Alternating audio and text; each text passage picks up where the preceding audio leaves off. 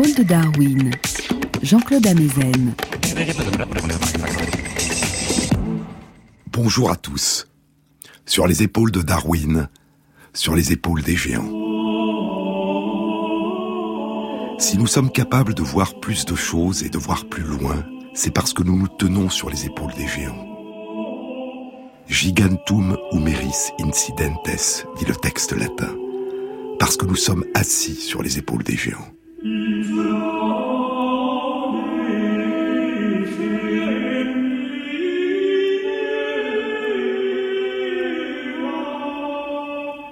au milieu du XIIe siècle que Jean de Salisbury attribuera cette phrase à son maître, Bernard de Chartres. Bernard de Chartres, écrit Jean de Salisbury, avait l'habitude de dire que nous sommes comme des nains assis sur les épaules des géants. Et que pour cette raison, nous sommes capables de voir plus de choses et de voir plus loin qu'eux. Non pas parce que nous aurions une vue d'une particulière acuité, mais parce que nous sommes portés dans les hauteurs, que nous sommes élevés par leur taille gigantesque.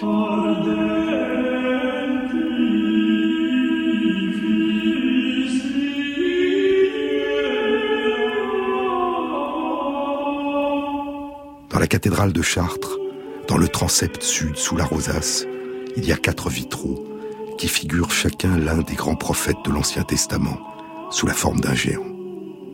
Chacun des prophètes porte, assis sur ses épaules et de taille ordinaire, l'un des quatre évangélistes du Nouveau Testament. L'évangéliste Luc se tient sur les épaules du prophète Jérémie, Matthieu se tient sur les épaules d'Isaïe, Jean sur les épaules d'Ézéchiel, Marc sur les épaules de Daniel. Quatre vitraux, quatre tableaux lumineux, comme autant de reflets, comme autant d'échos silencieux à la phrase de Bernard de Chartres.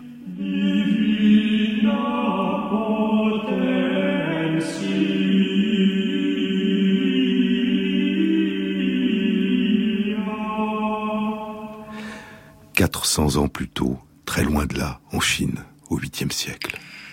Monté au pavillon des cigognes, un poème de Wang Chuan qui évoque un coucher de soleil. Le soleil blanc s'appuie sur la montagne et disparaît. Le fleuve jaune pénètre dans la mer en coulant. Si tu veux du regard embrasser mille lieues, monte encore un étage. Si tu veux voir plus loin, dit le poème, monte plus haut. Et voir plus loin, c'est aussi voir plus longtemps, avant que le soleil ne disparaisse derrière les montagnes. Voir plus de choses, à la fois dans l'espace et dans le temps. Mille ans après le poème, cinq siècles après la phrase de Bernard de Chartres, Isaac Newton reprendra à son tour la métaphore et en changera un peu le sens. Voir plus de choses et plus loin, disait Bernard de Chartres. Voir plus loin, plus longtemps, disait Wang Juan. Voir plus précisément, plus en profondeur, mieux voir, dira Newton. En 1776, dans une lettre adressée à Robert Hooke, un autre grand savant anglais, Newton écrit Ce que Descartes a fait était un pas important dans la bonne direction. Vous-même avez beaucoup ajouté, de nombreuses manières. Quant à moi, si j'ai vu un petit peu mieux, c'est parce que je me tenais sur les épaules des géants.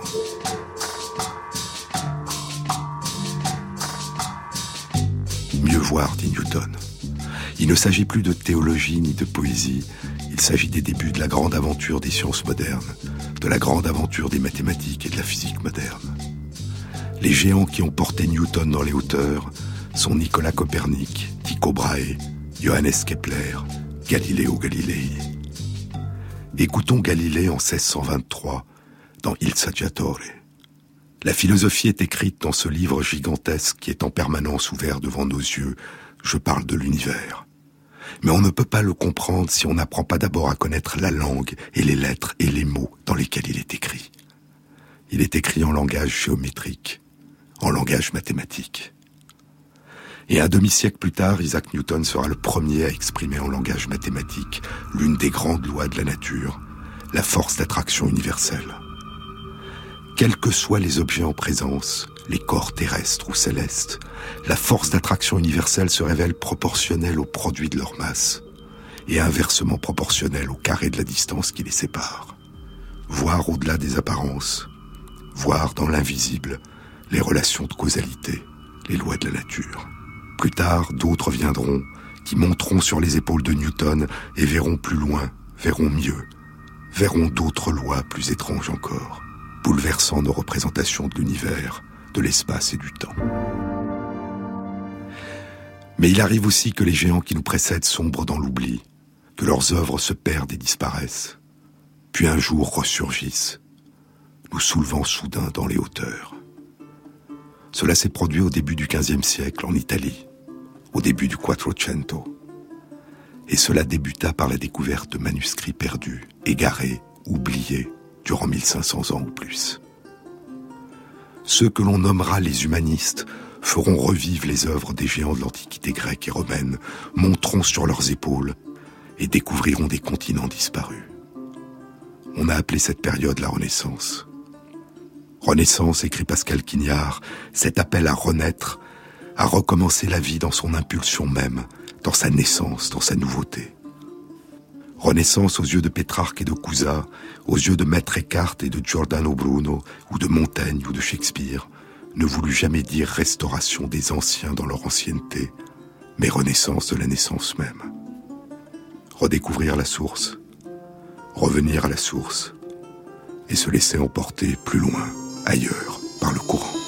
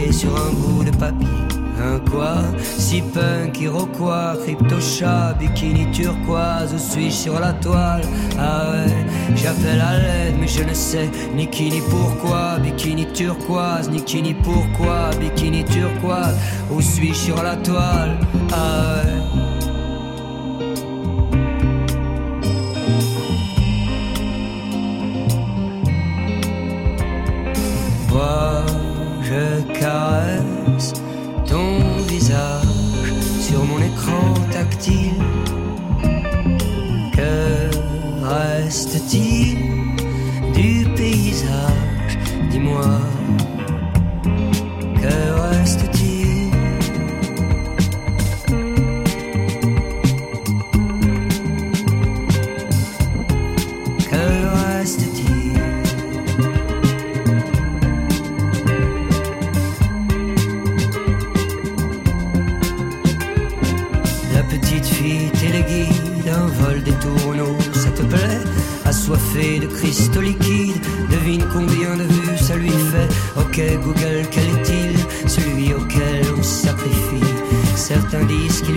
Les navigateurs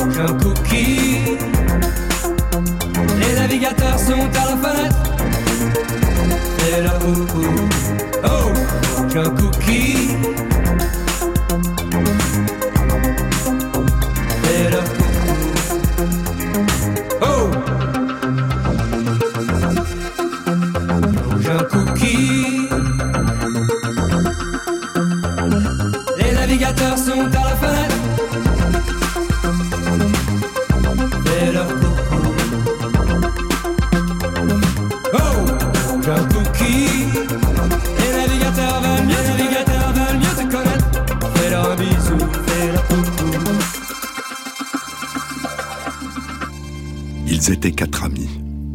Ils se réunissaient régulièrement chez l'un d'entre eux, Coluccio Salutati, le chancelier de la République de Florence. C'est le tout début du XVe siècle. Il y a là Leonardo Bruni, qui fera traduire les grands philosophes de l'Antiquité grecque et qui deviendra secrétaire de plusieurs papes, puis succédera à Salutati comme chancelier de Florence. Il y a Niccolo Niccoli, le bibliophile, qui lèguera sa riche bibliothèque à la ville de Florence. Et il y a Gianfrancesco Poggio Bracciolini, le Poge, qui sera secrétaire de plusieurs papes avant, à son tour, de devenir chancelier de la République de Florence. Quatre amis qui formaient un cercle de lettrés. Ils deviendront les premiers humanistes.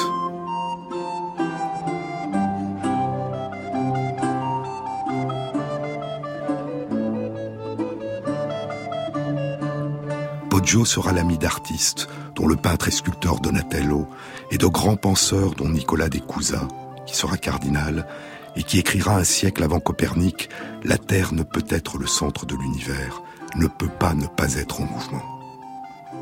Poggio était connu pour avoir écrit une série de contes comiques et indécents, les facétiés, les facéties, mais il devait sa célébrité à ses découvertes de manuscrits. Depuis que le poète Pétrarque était devenu célèbre vers 1330, en découvrant des manuscrits oubliés de Cicéron et l'histoire de Rome de Tite-Live, l'Italie était fascinée par la recherche des manuscrits perdus. Les textes découverts étaient copiés, diffusés, commentés, et formaient la base de ce qu'on appellera plus tard les humanités. Entre 1414 et 1418, Poggio se rendra à de nombreuses reprises en Suisse pour prendre part aux travaux du Concile de Constance. C'est une période de conflits religieux, de combats violents, de schismes entre les papes de Rome et les papes qui ont établi leur résidence à Avignon. Une période où émerge un mouvement de retour aux sources du christianisme qui donnera naissance à la réforme, au protestantisme. En 1415, Jan Hus, Jean Hus, recteur de l'université de Prague et l'un des propagateurs de l'idée de réforme, est convoqué au concile de Constance, emprisonné, jugé et brûlé. Entre 1414 et 1418, Poggio visite les abbayes de Saint-Gall, de Reichenau, de Weingarten. Et il y découvre des manuscrits perdus, des comédies de Plaute, des textes de Cicéron. L'œuvre majeure du grand rhétoricien romain du premier siècle de notre ère, l'avocat et professeur d'éloquence quintilien, une œuvre qui transformera l'enseignement dans les universités à travers l'Europe. Quintilien parle aussi de l'éducation du petit enfant dès son plus jeune âge. Il prescrit un enseignement fondé sur un travail d'amour et non de devoir. Il propose une éducation à l'école plutôt que par un précepteur, mais recommande que le nombre d'élèves par classe ne dépasse pas le nombre d'élèves qui permet à l'enseignant de s'occuper de chacun. Et Poggio découvre De Architectura, le manuscrit d'un grand architecte romain du premier siècle avant notre ère, Vitruve, une œuvre qui révolutionnera l'architecture de la Renaissance. Mais c'est en janvier 1417, écrit Stephen Greenblatt, qui enseigne les humanités à l'université Harvard. C'est en janvier 1417, dans la bibliothèque d'un monastère, que le Poche fit sa plus grande découverte. Un long poème de Titus Lucretius Carus, De Natura Rerum, de la nature des choses. 7400 lignes, divisées en six livres, écrits en hexamètre, les vers de six pieds non rimés, dans lesquels écrivaient Virgile et Ovide. Un poème d'une intense beauté lyrique, qui mêle des méditations philosophiques sur la religion, le plaisir et la mort, et des théories scientifiques sur la nature. Un sens du merveilleux et une compréhension étonnamment moderne de l'univers.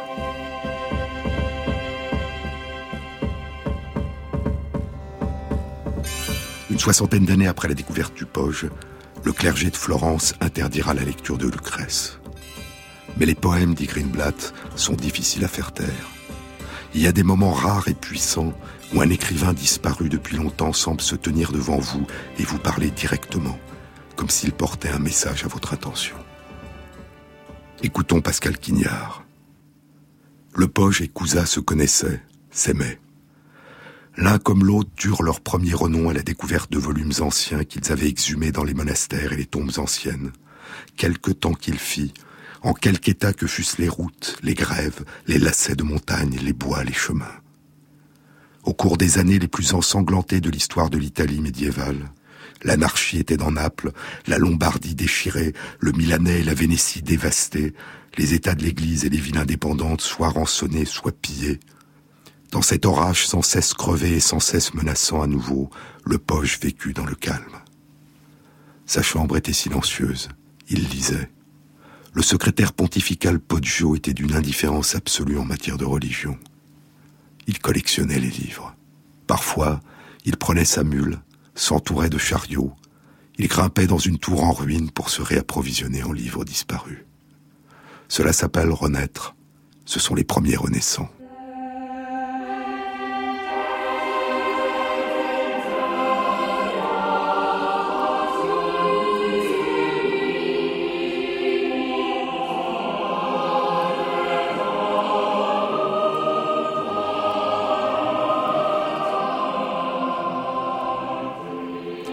Barthélemy de Montelpucciani a montré le poche serrant contre son sein en pleurant, dans un grenier de l'abbaye de Saint-Gall, un quintilien complet, souillé d'ordures, gluant de poussière, qui est le thésaurus de la rhétorique spéculative romaine. Des siècles et des siècles étaient passés. La langue dans laquelle ces livres avaient été écrits était morte. Ils en recevaient cependant l'appel dans une intense émotion.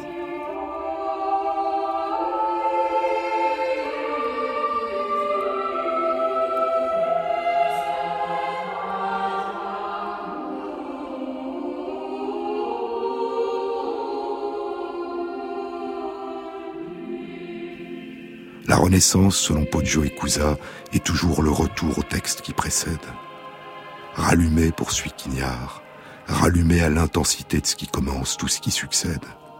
Retrouver l'aube, naître, retrouver le temps premier, le primum tempus, le printemps, le premier temps du temps, le temps fort du temps, le retour du vivant, du naissant, le contenu du passé et le nouveau, le renouveau, la source, la vie jaillissante. C'est le mot étrange de l'empereur Claude, dit Quignard. Les choses les plus anciennes ont été extrêmement neuves, novissima. Les novissimes sont les originaires. Les choses les plus anciennes ont été les plus neuves des choses.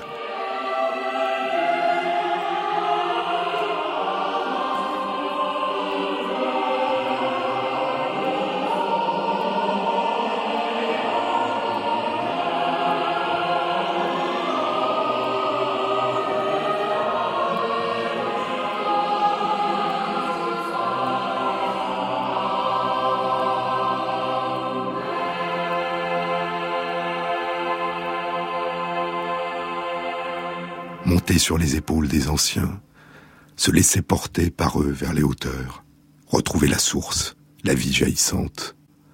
Le passé le plus lointain, écrit Quignard, le passé le plus lointain et le plus dense de l'énergie de l'explosion.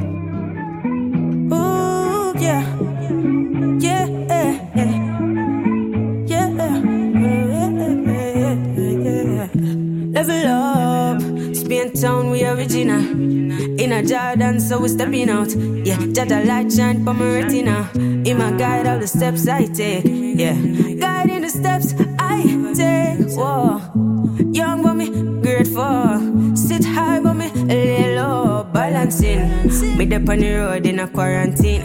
Me dep on the road in a Balenciaga. Eh, new Fenty on my Prada. Eh, ah.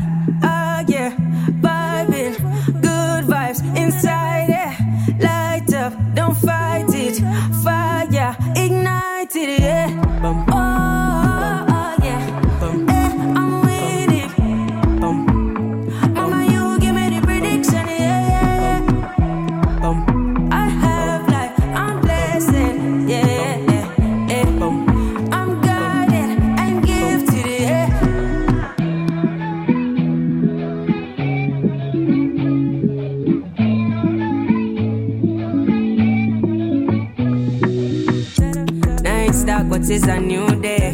Might get caught up in a new wave. Chop the track up in a new ways. If it taught me get a few plays. Yeah. Spin it and fling it on back. And if I sing it, I win a gold black. Yeah, next year platinum that. And them can't lock me up for my dreadlock. Yeah, killing them boomer, ah, yeah. All these blessings where I come my way. Pray to the Father, say come by, yeah. Full up my plate and broke my tray. Yeah. Bum. Oh.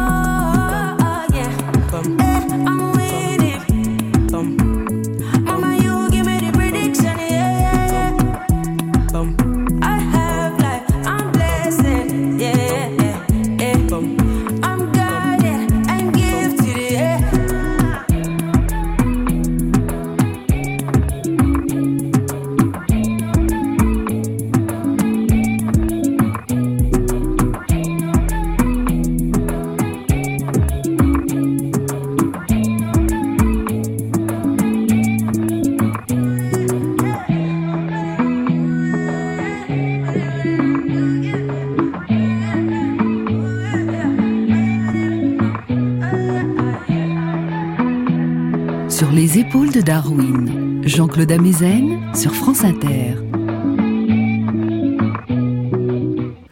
Où est le perdu? demande Pascal Quignard. Où s'est perdu le perdu? Par chance, dit Stéphane Greenblatt, des copies de Denatura Rerum trouvèrent place dans quelques bibliothèques de monastères. Par chance, un moine au IXe siècle de notre ère copia le poème avant qu'il ne se dissolve et par chance, cette copie échappa pendant encore cinq siècles aux incendies et aux inondations.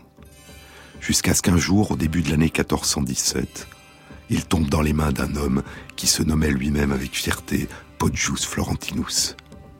Il tendit le bras, retira un très vieux manuscrit d'une étagère et vit avec émotion ce qu'il venait de découvrir. Ce sont des chaînes discrètes, dit Quignard, des relais rares au cours du temps, et qui porte sur un si petit nombre d'hommes presque silencieux, de lettré en lettré, ou entièrement silencieux de lettre en lettre. Le manuscrit découvert par Poggio a été perdu, poursuit Greenblatt. Ce qui a circulé, c'est une copie réalisée par son riche ami bibliophile, Niccolo Niccoli, qui la légua avec tous ses livres à la ville de Florence où le manuscrit est toujours préservé.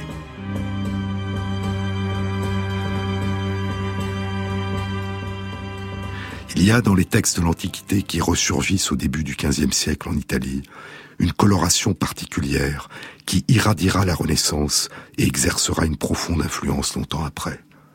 Un mélange d'émotion et de raison, d'art et de science, de beauté et d'utilité intimement mêlés.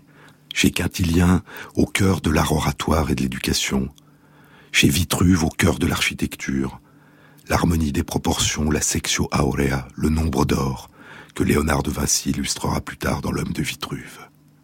Un homme inscrit dans un cercle et dans un carré. Le cercle est centré sur son nombril, son origine, et le carré sur son sexe, qui lui permettra un jour peut-être d'être lui-même une origine. Un microcosme inscrit dans un macrocosme, géométrique et généalogique. Et ce mélange d'émotion et de raison, on le retrouvera aussi chez Lucrèce, la forme du poème, dit Lucrèce, dont la beauté permet d'accéder à la science. Où s'est perdu le perdu? Où et comment a-t-il été retrouvé? Il y a eu deux grandes voies. L'une passait par les monastères où dormaient les manuscrits des géants de l'Antiquité grecque et romaine, comme l'a décrit Umberto Eco dans une extraordinaire fiction, Le nom de la rose. C'est cette voie qu'a emprunté Poggio. L'autre voie passait par les philosophes, les astronomes, les médecins, les mathématiciens de l'âge d'or de l'islam. Durant le Moyen Âge chrétien, ils ont traduit, étudié, diffusé, commenté les textes de l'Antiquité qui ont ressurgi, enrichi en Italie au début du XVe siècle. Et parmi tous ces géants, surgissant du premier siècle avant notre ère, le De Natura Rerum de Lucrèce, qui plonge ses racines loin dans le passé, dans l'œuvre d'Épicure et de Démocrite, et qui est peut-être le plus empreint de modernité.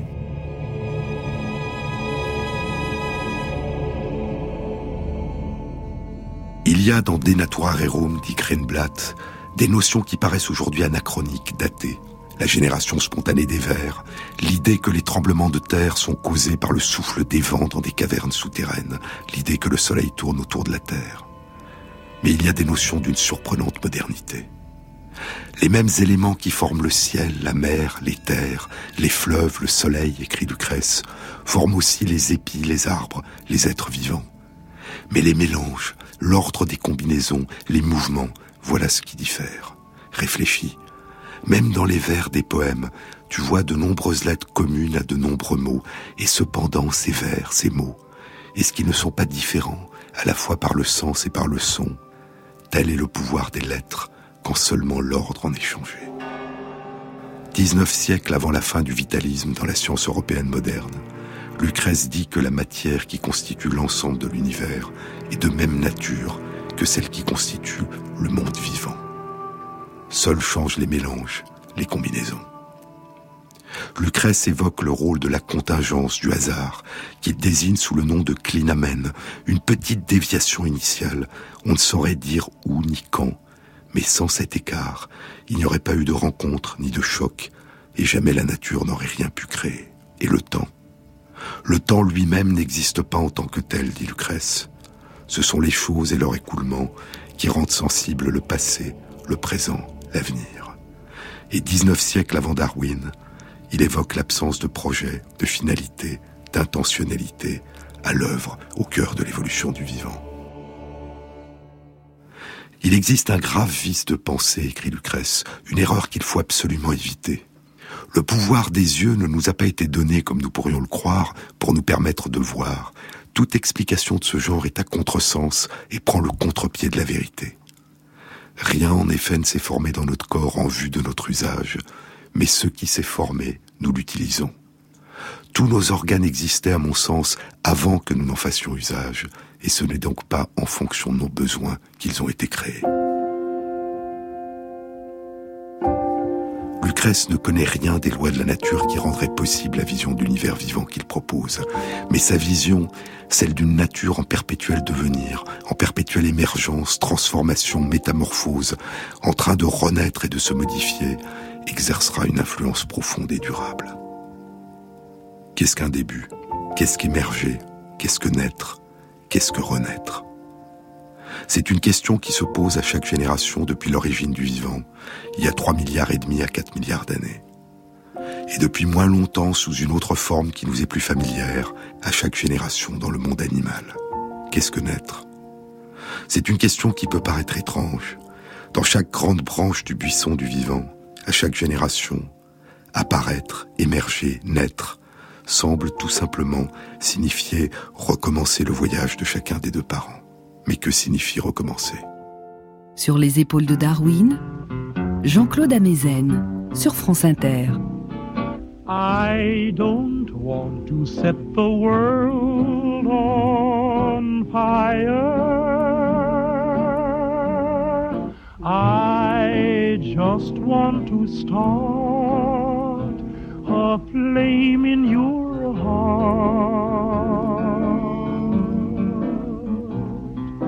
In my heart I have but one desire,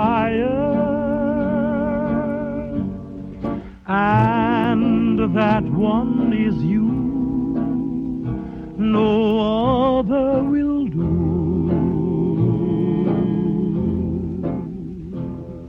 I've lost all ambition for worldly acclaim. I just want to be the one you love. And with your admission that you feel the same, I'll have reached the goal I'm dreaming of. Believe me. I don't want to set the world on fire. I just want to start a flame in your heart.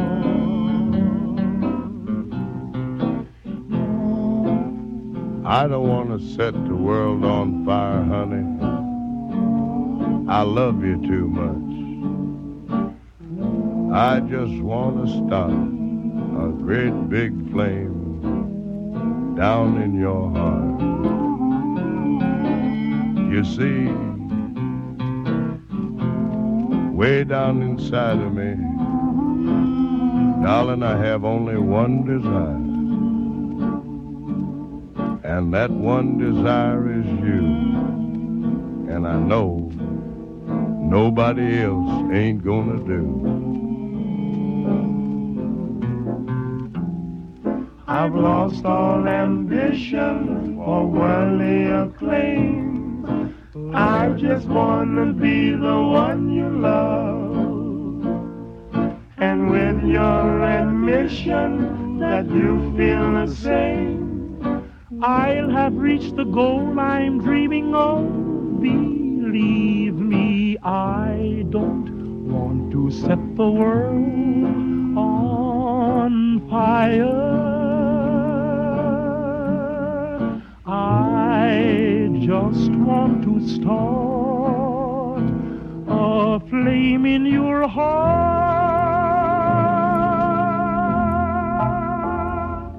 Qu'est-ce qu'un début? Qu'est-ce qu'émerger? Qu'est-ce que naître? Qu'est-ce que renaître? Dans chaque grande branche du buisson du vivant, à chaque génération, apparaître, émerger, naître semble tout simplement signifier recommencer le voyage de chacun des deux parents. Mais que signifie recommencer?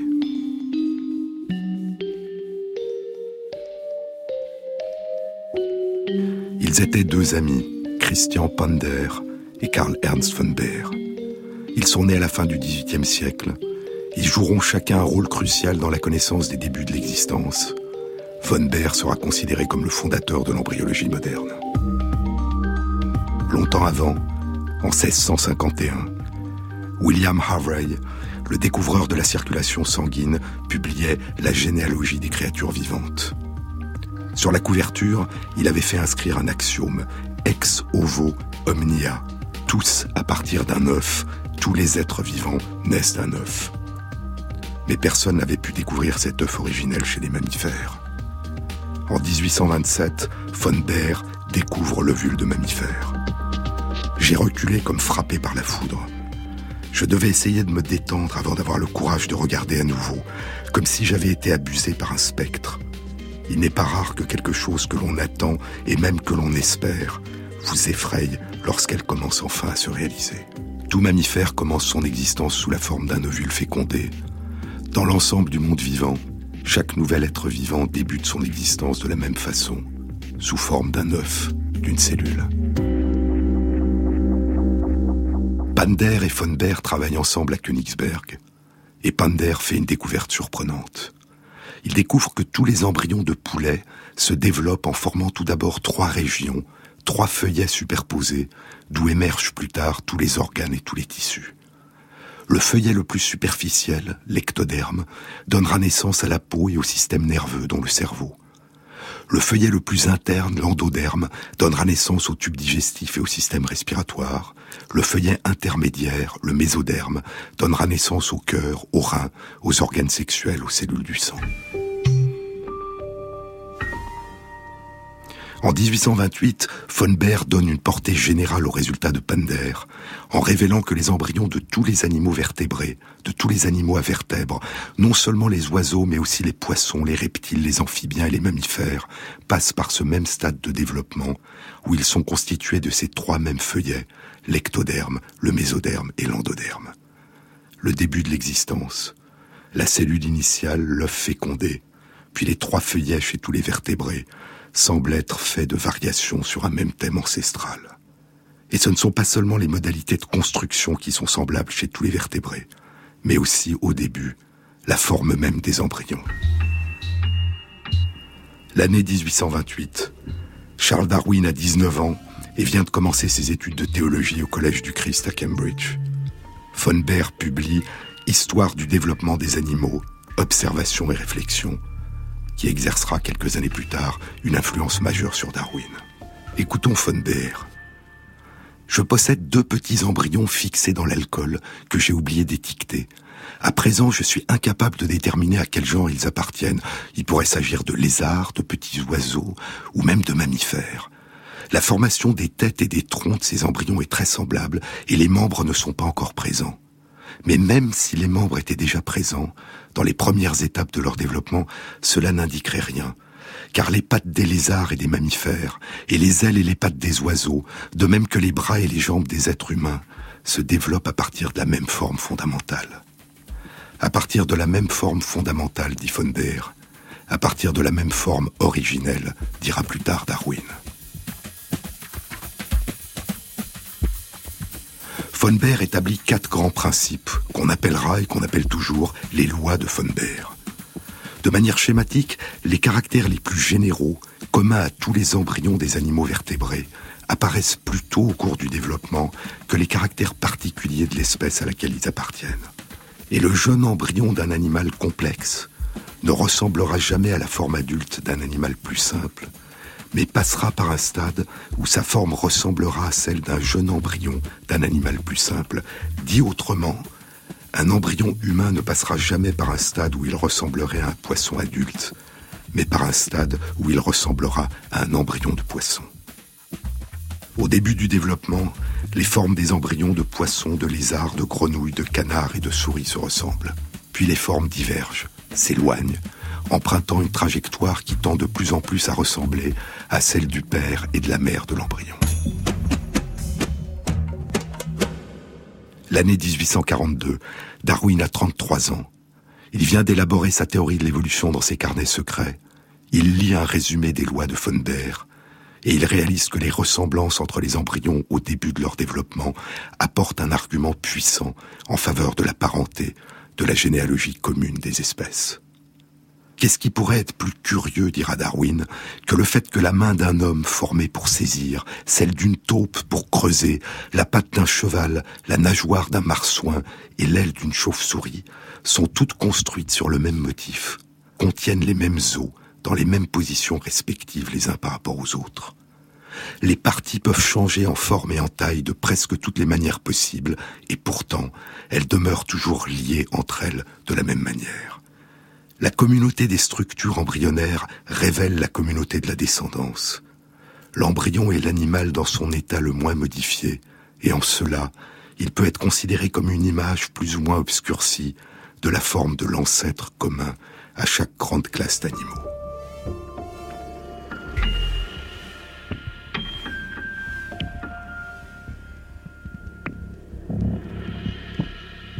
Ainsi, naître semblait signifier renaître recommencer, partager au départ la même forme, le même début que tous les descendants des mêmes ancêtres communs depuis longtemps disparus. Le début de l'existence comme un étrange écho à la généalogie des espèces. L'ontogénie, le développement de l'embryon, entretenait une relation avec la phylogénie, l'histoire des embranchements du buisson de l'évolution du vivant sur d'immenses périodes de temps. Les derniers ancêtres communs à tous les animaux vertébrés ont vécu il y a environ 650 millions d'années. Quelque chose semblait se jouer durant les quelques jours, les quelques semaines ou les quelques mois du début de l'existence, qui renvoyait à ces étendues de temps géologiques. Nous errons dans des temps qui ne sont pas les nôtres, disait Pascal. L'année 1866, en Allemagne, sept ans après l'apparition de l'origine des espèces, Ernst Haeckel publie La morphologie générale des organismes.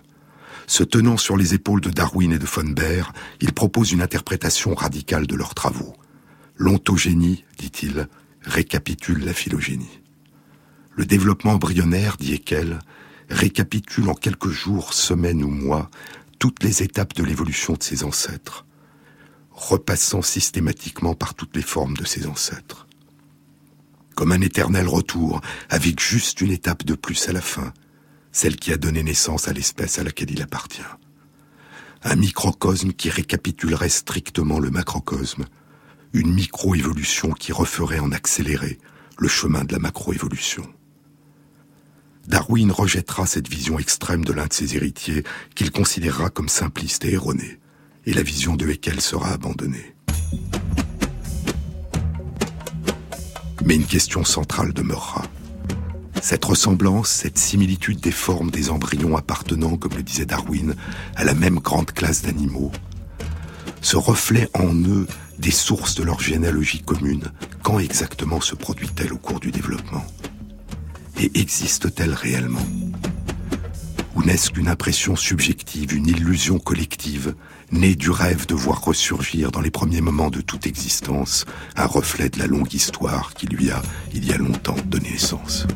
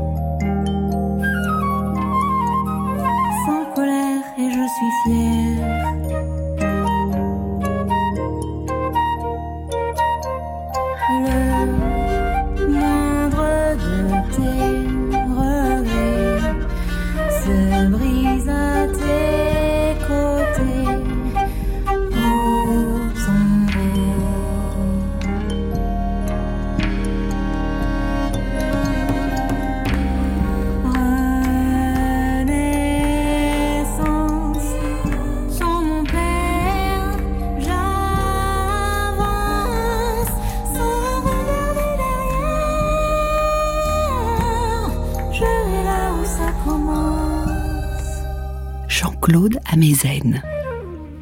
160 ans ont passé depuis que von Baer a proposé ses quatre lois, 130 ans depuis que Darwin a publié De l'origine des espèces. Nous sommes à la fin des années 1980 et une idée nouvelle se diffuse.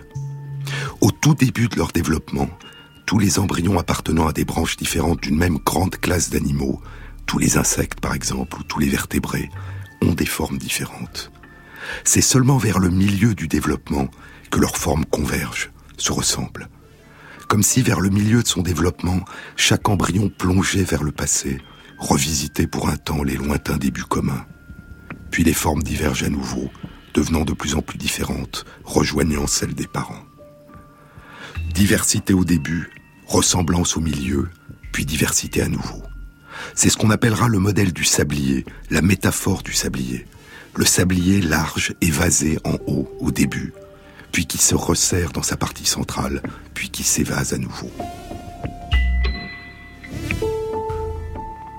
Mais là encore, durant les années 1990 et 2000, les débats seront vifs. Cette plongée vers une convergence des formes existe-t-elle réellement? Révèle-t-elle véritablement quelque chose d'important concernant les relations entre ontogénie et phylogénie, évolution et développement, ce qu'on appelle aujourd'hui évo-dévo? Ou bien cette convergence n'existe-t-elle que dans le regard de ceux qui cherchent à lire, dans l'émergence des formes au tout début, des reflets de la très longue histoire qui nous a un jour donné naissance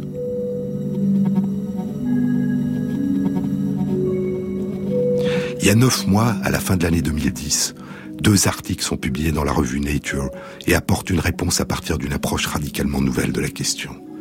Il ne s'agit plus d'apprécier les similitudes de formes de différents embryons avec la part irréductible de subjectivité que comporte une telle analyse.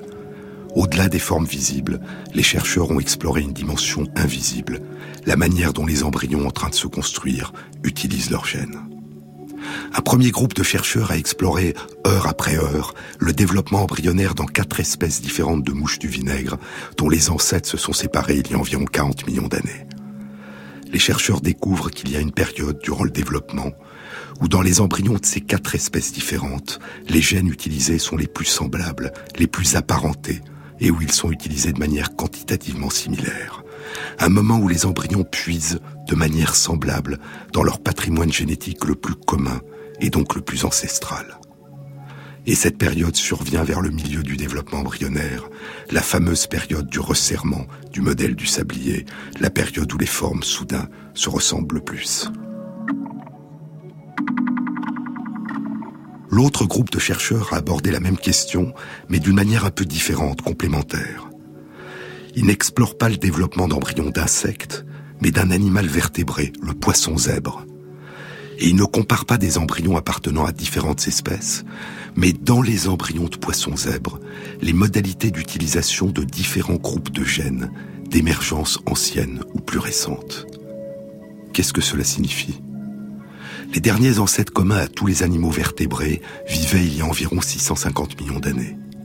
Il y a environ 450 millions d'années, les derniers ancêtres communs à tous les poissons contemporains se séparaient des derniers ancêtres communs à tous les amphibiens, reptiles, oiseaux et mammifères contemporains.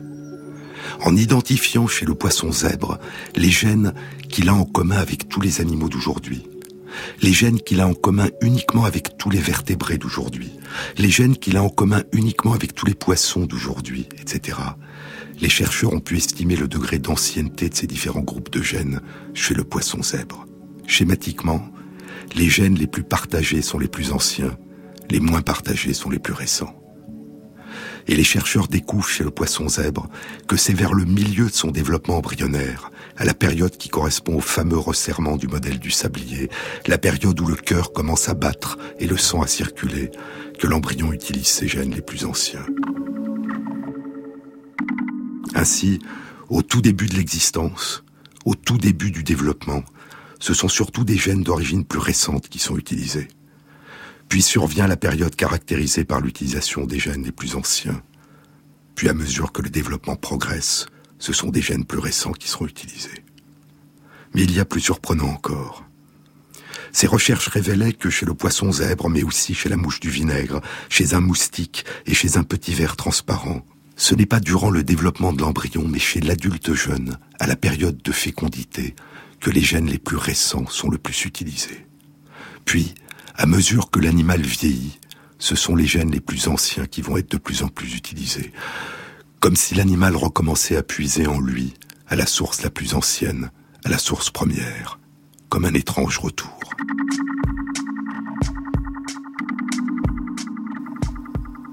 Mais revenons au début de l'existence, à la période du développement de l'embryon.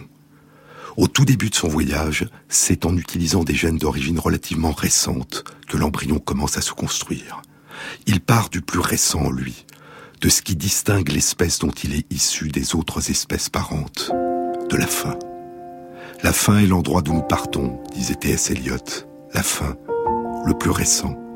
La surface de la sphère du buisson de l'évolution du vivant, le présent. Puis l'embryon commence à puiser dans ce qu'il a de plus ancien en lui, de plus proche de la nouveauté qui a, il y a longtemps, fait émerger ses lointains ancêtres. Arrivé à l'endroit d'où nous sommes partis, poursuit Eliot, et connaître le lieu pour la première fois. Mais ce n'est pas véritablement dans ce lointain passé, dans ce début, vers ces lointains ancêtres depuis longtemps disparus que plonge soudain l'embryon. On ne peut pas entrer deux fois dans le même fleuve, disait Héraclite. Le temps ne se remonte pas contre-courant. C'est dans l'empreinte demeurée en lui de ce passé révolu que puise l'embryon. C'est dans sa mémoire la plus ancienne que l'embryon commence soudain à puiser, dans son héritage le plus ancien, comme dans la lumière d'une étoile depuis longtemps disparue, qui voyage à travers l'espace et le temps.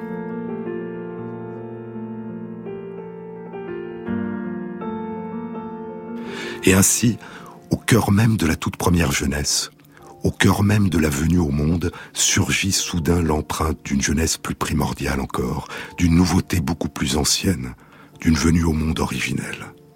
Rallumer à l'intensité de ce qui commence tout ce qui succède, dit Quignard.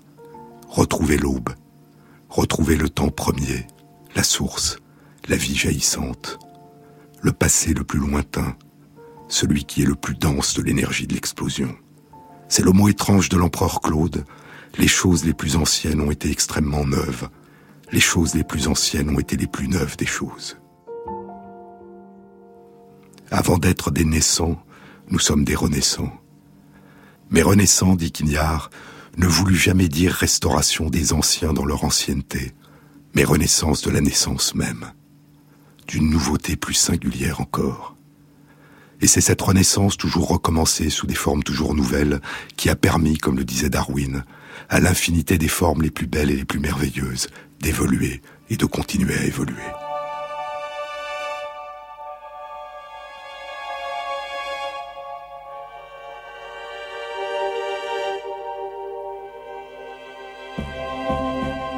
Nous sommes tous des renaissants et la source dont renaît sans cesse l'extraordinaire richesse, l'extraordinaire diversité l'extraordinaire singularité de nos cultures, de nos langues, de nos apparences, de nos comportements, de nos traditions, de nos connaissances, de nos émotions, de nos désirs, de nos peurs et de nos rêves. Cette source que nous partageons tous et que nous avons pourtant si souvent tendance à oublier, ce sont tous ceux qui nous entourent, les autres, autour de nous et avant nous. C'est notre commune humanité.